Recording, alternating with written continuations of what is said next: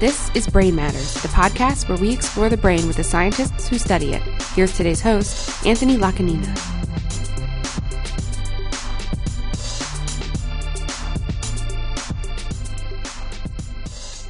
Hello, everyone. Welcome to Brain Matters. My name's Anthony Lacanina. In today's episode, we are going to be talking about one of our most basic emotions fear. Now, fear something we've all experienced whether it's seeing a spider crawl out from under our bed, or narrowly avoiding an accident on the road, or even having to give a presentation at work. These can all trigger a fearful response. But what exactly is that response, and what is its purpose? Well, in all those examples, something dangerous presented itself, such as the threat of being bit by a poisonous spider, or the potential social ridicule you may suffer if your presentation goes terribly and our bodies react to this threat. This can take the form in many different ways depending on the context, but some of the common reactions are increased heart rate, muscle tension, and a heightened awareness of our surroundings. These physiological changes prepare our bodies to deal with the immediate threat. But what happens after the threat is removed? What do we remember about that fearful encounter? And how is that memory formed in the first place? How do our brains access and recall that memory in the future? And sometimes we're afraid of things that we don't want to be. Is there anything we can do to disrupt that fear memory? Our guest today has been asking some of these questions. Her name is Dr. Marie Monfils, and she is a neuroscientist at the University of Texas at Austin. Marie is an expert in the field of fear memories and has contributed greatly to our understanding about how fear memories are created as well as how they can be dealt with after they have been formed.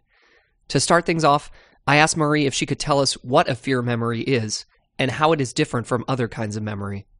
So, fear memory might be considered to be any sort of memory event that includes an emotional component that leads to a fear response. You might say one way that you might acquire it would be, you know, say you go into an environment that's novel and you experience something traumatic.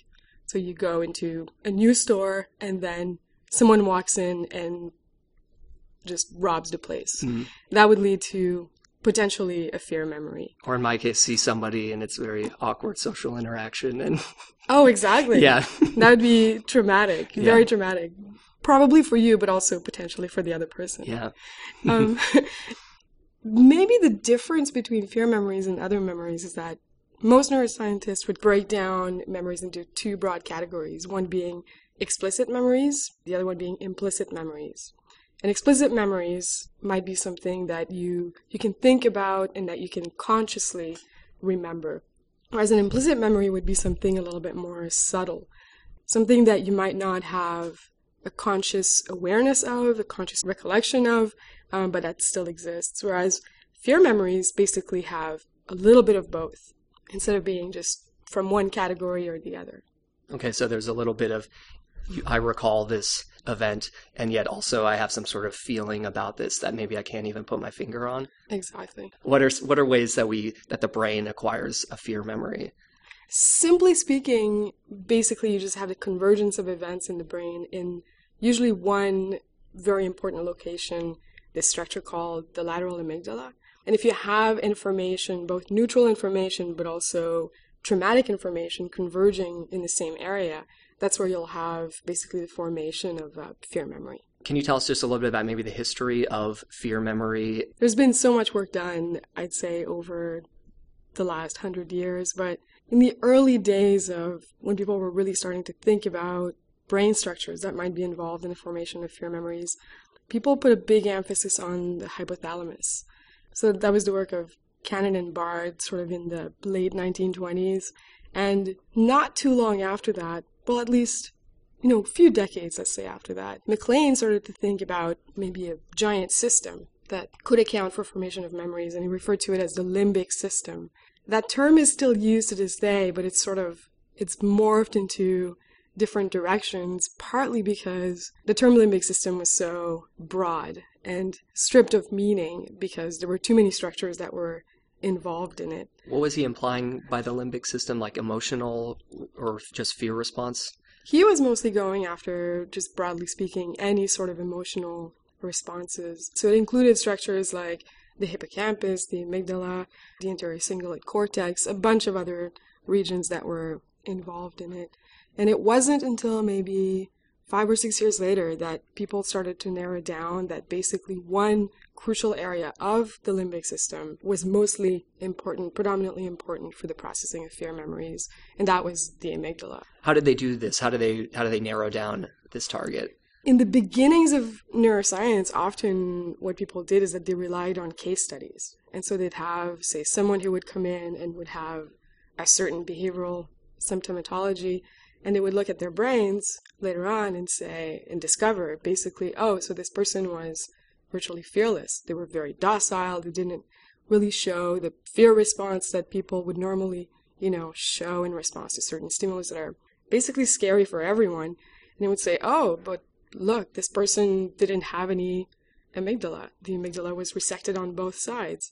So they would basically put two and two together and come to the conclusion that, well, the amygdala probably had a role to play in processing fear based on the symptomatology and the lack of the structure. Is that a good thing, you think, having no fear whatsoever? Is this fear an important response? I think it'd be a terrible thing to have no fear whatsoever. I mean, I think from a subjective perspective, you know, if you're in a situation where you've you've just experienced something that that was really stressful, really um, fear-inducing, you might say, "Oh, I wish I was fearless." But if you think about your day-to-day activities, I think we'd put ourselves in harm's way very often if we didn't have fear. That, that's very true, yeah. I exactly. Guess. I mean, it's evolutionarily adaptive, and arguably, you might say, well, the evidence is that basically any being on Earth currently has some sort of brain mechanisms that processes fear mm. and that allows them, allows us to hopefully avoid danger in a lot of situations are these innate things or are they really learned or is it really a combination of the two? It's both really. So the, the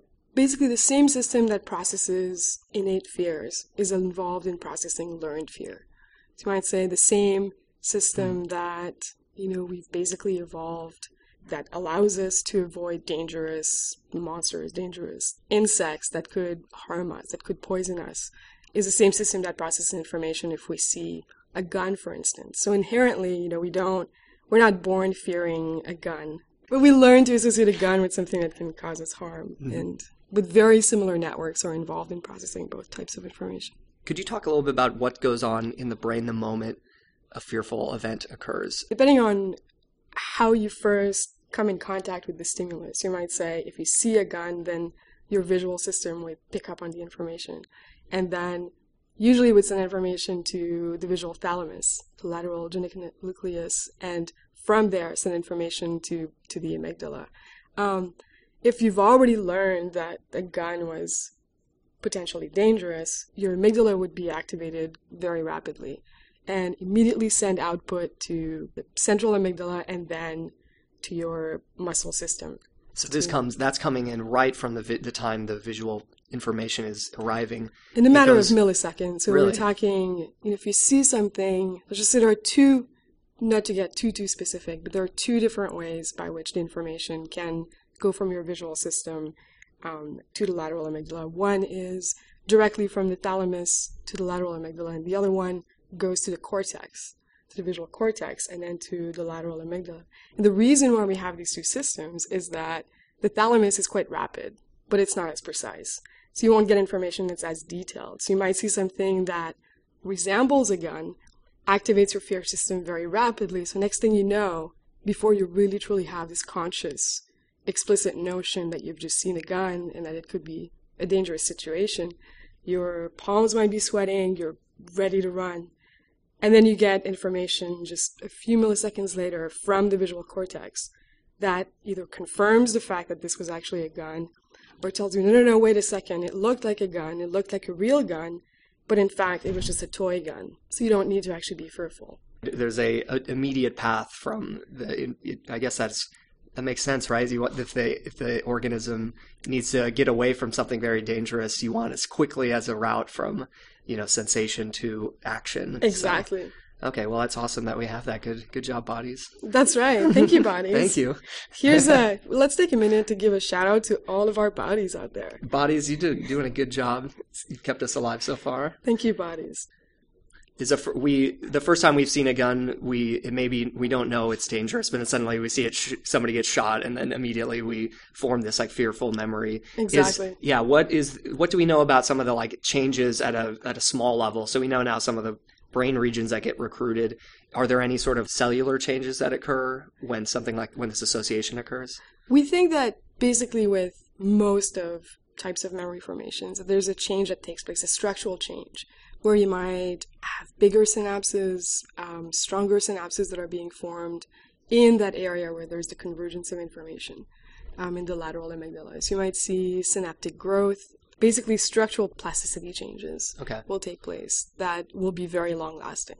We talked a little bit about innate fear, mm-hmm. but then we can also be afraid of things that aren't necessarily dangerous, uh, like in case of phobias, say, where um, in in some cases they are, you know, we can be afraid of heights because you could fall and and die. Yeah, that's dangerous, but there are also times in which we can be afraid of, uh, you know, a smell or uh, uh, be afraid of, you, know, when you, your mom was cooking uh, something, she hit you with a spoon, and now you're afraid every time of spaghetti sauce for some reason. You know, it's not. Now a, we're now we're sharing. Yeah. Thank you for this. I got I got whacked by spoons all the time for touching things, but um, no, but you're absolutely right. Yeah. So basically, you can actually learn to be fearful of things that would inherently be neutral. So okay. stimulus that you know, let's just go with the stimulus of a spoon, for instance, mm. or cooking. So to take your example of being hit by a spoon while your mom was cooking, perhaps she was cooking spaghetti, and the smell of the spaghetti sauce might have been neutral to you or even delicious.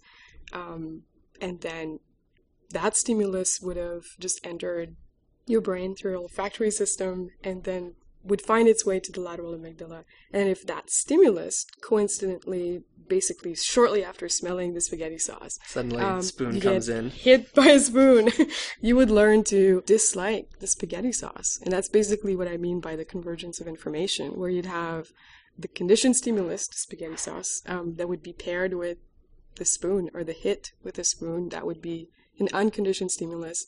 And then later on, if you smelled spaghetti sauce, you might have some wariness of it. The um, implicit side is going to get activated, and you smell the sauce, then suddenly that memory, of, yeah, that memory of the spoon hitting gets activated. Is that is that what you're saying? Exactly. And in some cases, you know, it can take it can take the form of a full blown um, fear episode where someone might be really upset if they smell spaghetti sauce. Um, in other cases, it might take a slightly milder form where you just you find yourself avoiding Italian restaurants. Just like, I don't know, I'm feeling uneasy about the smell of the spaghetti sauce. so let's say that happened mm-hmm. and now I'm I really want to eat spaghetti again. I love it. I thought I did, but suddenly every time I try I just you know, I get sweaty palms and I start crying what if I want what if I want to start having it again? What are ways that we can sort of like get rid of this, you know, fearful response that's happened? That's an interesting question, partly because if you think of the concept of getting rid of memories, that's a pretty loaded term. Without focusing too much on the idea of getting rid of memories, let's focus on maybe what people might do in order to attenuate fear memories momentarily, for instance. So in the clinic, what people would do is usually um, have people undergo exposure therapy which would be basically if you go to a therapist's office and you say, I'm really afraid of spaghetti sauce and I'd really like to enjoy it again, they might slowly introduce you to expose you to spaghetti sauce in a safe environment and say, here's a little bit of spaghetti sauce. How are you feeling? Just monitor, you know, how you're feeling in the presence of the spaghetti sauce. And do this repeatedly many, many, many times. And say, here's some spaghetti sauce, and then take it away from you then bring it back, say, here's more spaghetti sauce, and so forth, until basically your arousal in response to the spaghetti sauce's presence is reduced. And we call this exposure therapy in the clinic, and in basic lab research, we call it extinction. And what happens essentially is that you slowly reduce your fear or your behavioral response um, to something that you used to fear. Now, the reason why I'm cautious in in saying that that doesn't really necessarily get rid of memories or fear memories is that we think that it engages a slightly different network. So, whereas before when I said that fear memories were stored predominantly in the lateral amygdala, when you create or when you engage in exposure therapy, what you do essentially is that you create a second memory, a safe memory of the spaghetti sauce. Now, the end result is that now you have two memories in your brain that are competing for expression. You have two meanings attached to the spaghetti sauce. One that says, spaghetti sauce, bad, spoon is coming, I should avoid it. The other that says, no, spaghetti sauce is safe. I'm in a therapist's office and I'm having spaghetti sauce. And when the two are competing for expression, there's always the possibility that the wrong one or the fear inducing one will take precedence. So you might see that someone will no longer fear a spaghetti sauce in a therapist's office, but when they go out in the real world, they might become afraid of the spaghetti sauce again. So it's not that original memory is sort of it's still there. Exactly. One would like to believe that you could just go in there and you know mess with the the the memory, get rid of it, you know, erase it somehow. But if extinction therapy doesn't work, is there anything beyond that or any alternatives? So we're people are currently trying to find some of these approaches. There's another approach that seems to be promising, which is based on reconsolidation. The way that reconsolidation basically operates is that if you recall a memory, any memory, but in this case, a fear memory, for a little while, this memory becomes malleable. So, and what do I mean by recall? Well, if you if you had this memory, this traumatic memory of the spaghetti sauce, and now you smell spaghetti sauce, those memories will come flooding back. That would mean that the memory would be retrieved. Now, for a brief period, that memory is then updatable, if you will. And people have found using, you know, basic lab experiments, mostly done in rodents, that if you give a certain chemical at this point in time, that you might be able to wipe out the memory. Now, we and others have done some work where we've tried to combine basically the principles of reconsolidation and extinction by seeing if we could first recall the memory, and while it's in this sensitive period, this sensitive state, then introduce new information to it to update the memory, essentially using an extinction approach or an exposure therapy approach. I like to think of it as a good example would be using the analogy of a document that you have saved on a desktop of your computer. Mm. So there are a couple of things that you can do. If you want to modify the document, you would open it up. Let's say the document was Anthony Spaghetti Sauce 1. You open it up, you make a few changes, and you save it. And you can save it under a different name. You can call it Anthony Spaghetti Sauce 2. And now if you go to open your document, if you know you're in a headspace where you have a lot of time to think, you might say, well, I want my latest document. And so you selectively and carefully go to Anthony Spaghetti Sauce document 2. Now if you're rushed or you're stressed, and you need to go to a document really rapidly, you might default to Anthony's spaghetti sauce document one by mistake, mm, right? So as long that. as you have the two documents, mm-hmm. you have you incur the chance of opening the wrong document. Okay. And that would be the example of fear memory and an extinction memory sort of residing side by side okay. on your computer desktop. Now, if instead you have one document, you open it, so you retrieve it, and then you update it and save it under the same name, mm-hmm.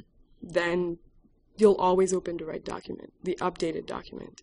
That's essentially what we think the reconsolidation updating mechanism operates like. I see. It actually changes the real document itself and doesn't form a new one on top of it. Okay. Exactly. That's our hypothesis anyway. So say I'm afraid of spaghetti sauce. You're you definitely are not is there any way that I can sort of like pass this fear on to you?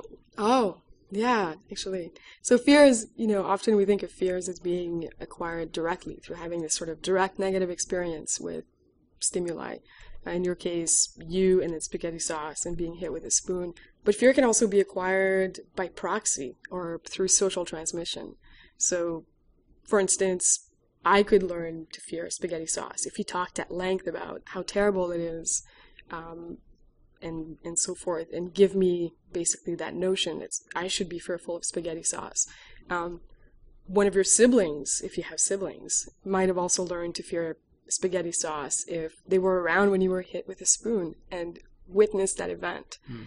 The entire world could be fearful of spaghetti sauce now that you're broadcasting this message that spaghetti sauce is dangerous. Oh, no. So yeah, you could actually so you don't even have to experience it yourself. You can just witness it or have somebody else tell you how terrible this, you know, if somebody comes to you. Actually, that's a good way to, you know, if somebody comes to you and say, whatever you do, don't go, you know, don't ride this bus. It's going to be really dangerous. That's right. I was told that when I came here to Austin. They're like, whatever you do, don't get on the buses. They're just slow and awful. And I was like, really? It's, I got on them. They were fine. It was on time. Everything worked great. But So initially, you took a I chance. was I took the chance. You know, sometimes you just have to go there. I, it didn't cripple me, but you know, people were giving me all this in, information, and so yeah, you can sort of be wary or be afraid of something just from someone else telling you. Yeah, I mean, fear of flying, I think, is is a big example of this. We Okay. hear so much about different accidents or different plane crashes occurring, and I think a lot of people are really fearful of flying, even though they've never had necessarily a negative experience with flying. Mm-hmm. A lot of people I've I've heard also say, you know, that I don't do this because it happened to me as a kid, and this negative thing is. Do, so do events that occur, say during as you're a juvenile or kid or something like that, are they stronger, harder to disassociate than things that happen as an adult? It's a great question. The work on developmental fear is actually really limited right now. So, partly I'd say it's true. So, events that can occur really early in life will have an impact on what happens in adulthood or how we process fear in adulthood, but in ways that we don't fully understand at this stage. There are some types of memories, depending on when they might occur, that we might not have a conscious recollection of, but the, that might still affect the way that we learn information later in life. So that's research that I think is, is sort of in its infancy, ha, so to speak. I just Thank you for laughing at my jokes. I just want to say this is Oh. uh, this is fantastic. the um I was just wondering because I've heard that sort of I, this happened to me as a kid and therefore I can't do you know I can't walk on the sidewalk or something like that. Uh, it seems that I was you know I guess that's just an intuition, but I don't know how true that is. It may not be, but I mean, I think sometimes we think we remember events and they feel really, they feel real to us. They feel as though they're true memories.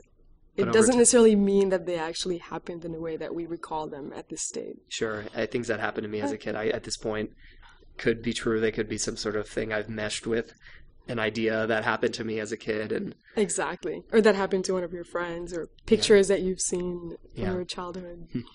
I kind of just wanted to ask how you got into studying fear learning. What was was there a uh, was there something that drove you into this field, or is it kind of uh, something you've always been interested in? For a long time, I was interested in, in memory, and I the first lab that I joined, I studied motor learning, so that was completely different. But I remember Where flying back. Oh, at the University of Calgary in Alberta, Canada. I was actually on a flight back to Alberta from. I'm originally from Quebec, and I um, I picked up a magazine that, to read on on the plane ride, and it was. I think the 1997 Scientific American version on the mind. And there was a couple of articles in there on fear memories, Hmm. basic um, review articles. But I found it fascinating. And then since then, I kept thinking, ah, you know, I'd love to study fear memories, even though right now what I'm studying is a little bit different. And I was learning some tools in graduate school, which I also found fascinating. But I always thought I'd like to go back and study fear memories as opposed to motor memories. So I think that that was basically the the moment when I decided that if given the opportunity, I'd like to study fear memories. And then for my postdoc, I basically went on to to work with the author of that article. Really? Joseph LeDoux, yeah. So he did you tell him this that No, never. we won't we won't let him know that this exists?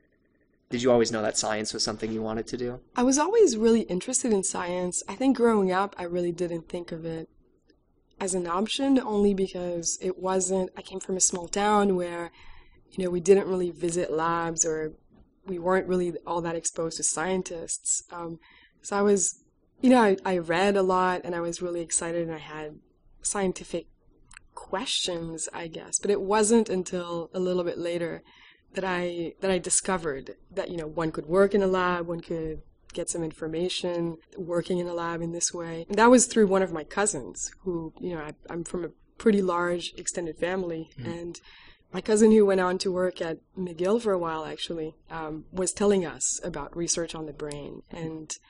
At the time I thought, wow, this is fascinating that, you know, one can do this as a career and just go and become a scientist. So I think I, you know, she was older than me, quite a bit older, and I, I looked up to her and I thought, oh, this would be really interesting. So I sort of had it in the back of my mind. And when I entered university, I started to look into it and basically things fell into place. I took a neuroscience class from a teacher that I thought was really engaging, sort of fascinating, and I, I became really excited about neuroscience in general. Do you know who that was that you took it with? Yeah, it was Genevieve Tur- Thurlow. Okay, I just want to give a yeah. shout out to Dr. Thurlow in yeah. Alberta, Canada. um, did uh, this, do scientists run in your family? You have mm, cousin. Um, that cousin, and that's it. I, I think no one else in my family is a scientist. So. Do you have fun conversations with them when you see them? About I, what you do? I have fun conversations with them, whether they're about science or not. That mm. depends. Usually they're not, but. Could you also talk a little bit about your approach to the scientific process? Hmm. I guess I tend to be really creative. So I think that, you know, science has, we have a lot of different tools that we can use to answer questions now. But my, where I have the, the most fun, I guess, is coming up with, with different questions. And I guess I get inspiration from everything around me. So I can just be walking down the street, just doing something random, and then I see something unfolding, some sort of, you know, pattern of behavior, and then I it gives me a question, and I think, oh, I wonder about dot dot dot, and you know, fill in the blank with the next experiment that I decide to run. Um, I also sometimes, you know, will plan a really basic experiment in the lab with plan to do something with my students, and either them or me will just be watching um, what's unfolding and think, this is unusual. I wonder what what's driving this behavior, and that becomes our next ten experiments. So I guess my my idea is to to come up with something sensible, but then to always keep an open mind. So of course, we design experiments, we have hypotheses, we have theories about what might be going on or what might happen in an experiment, but I'm always open to something different. Usually if I think of it and it turns out the way that we thought it might, it's it's a less interesting experiment. But if it gives us something completely novel, then that's when you know you're onto something that could be really interesting. Uh, there was one experiment, an early experiment that I had done when I was in graduate school. So I was working on motor learning at the time. And what I was doing is I was implanting rats with electrodes and doing in vivo recording. So while the, the rats were freely behaving, I was recording field potentials from their motor cortex. And I was really, really interested in seeing like what the motor task that we were teaching the rats to do, what the, this would do to their network. And uh, so, you know, we'd record them at baseline, then train them to reach for banana pellets, which they absolutely loved, and for good reason. They were delicious. Yeah, did you try them? I did, and that until my PI, Dr. Cam Teskey, walked in and, just, and he said, those are not for grad students. They're too expensive. and then I had to find something else for lunch. But that's sort of a side story. But the rats would learn to reach for these banana pellets. And over time, after a period of training, the so they would reach from only with one one of their paws, one of their limbs, and the other one would mostly just serve as just kind of an, an extra limb just to give them stability while they were reaching. But over time, the field potentials, so the size of you know the synaptic activity in their brain that was contralateral to their reaching forelimb, would increase in size, which we thought was interesting. And we thought, okay, well, this is similar to what we've seen in other networks. Now, what was even more interesting is that this happened only for a certain period of the training. And once the rats basically had learned at asymptote, so they couldn't get any better at reaching, that field potential went back to baseline. In other words, it was necessary only for a portion of their learning mm. and hmm. not for the rest of the task. And that was unusual, but we thought it was a really interesting and intriguing finding. You're an expert on the brain and fear. What's something that we could tell our listeners, like a, a fact or something that just surprises you day to day that you're, you know, fascinated. For me, I'm just like I'm fascinated that the brain just works all the time. I wake up every day and I, you know, my vision still, you know, is is intact. Everything works pretty well. Surprisingly, I almost imagine one day I'll wake up and suddenly all the colors will have changed and you know knowing that the brain like you know is in its itself you know making all these associations that it somehow stays intact but yeah you're right i mean it does so much and sometimes i feel like we take it for granted a little bit. What fascinates me about it the most i think is how wild it, it gets during sleep. The things that it does when we're not planning for it to do anything other than letting us get some rest like mm. the dreams that we get to me that's fascinating do you do you enjoy dreaming and sleeping i love dreaming and sleeping i i do too i'm glad i'm glad we're on the same boat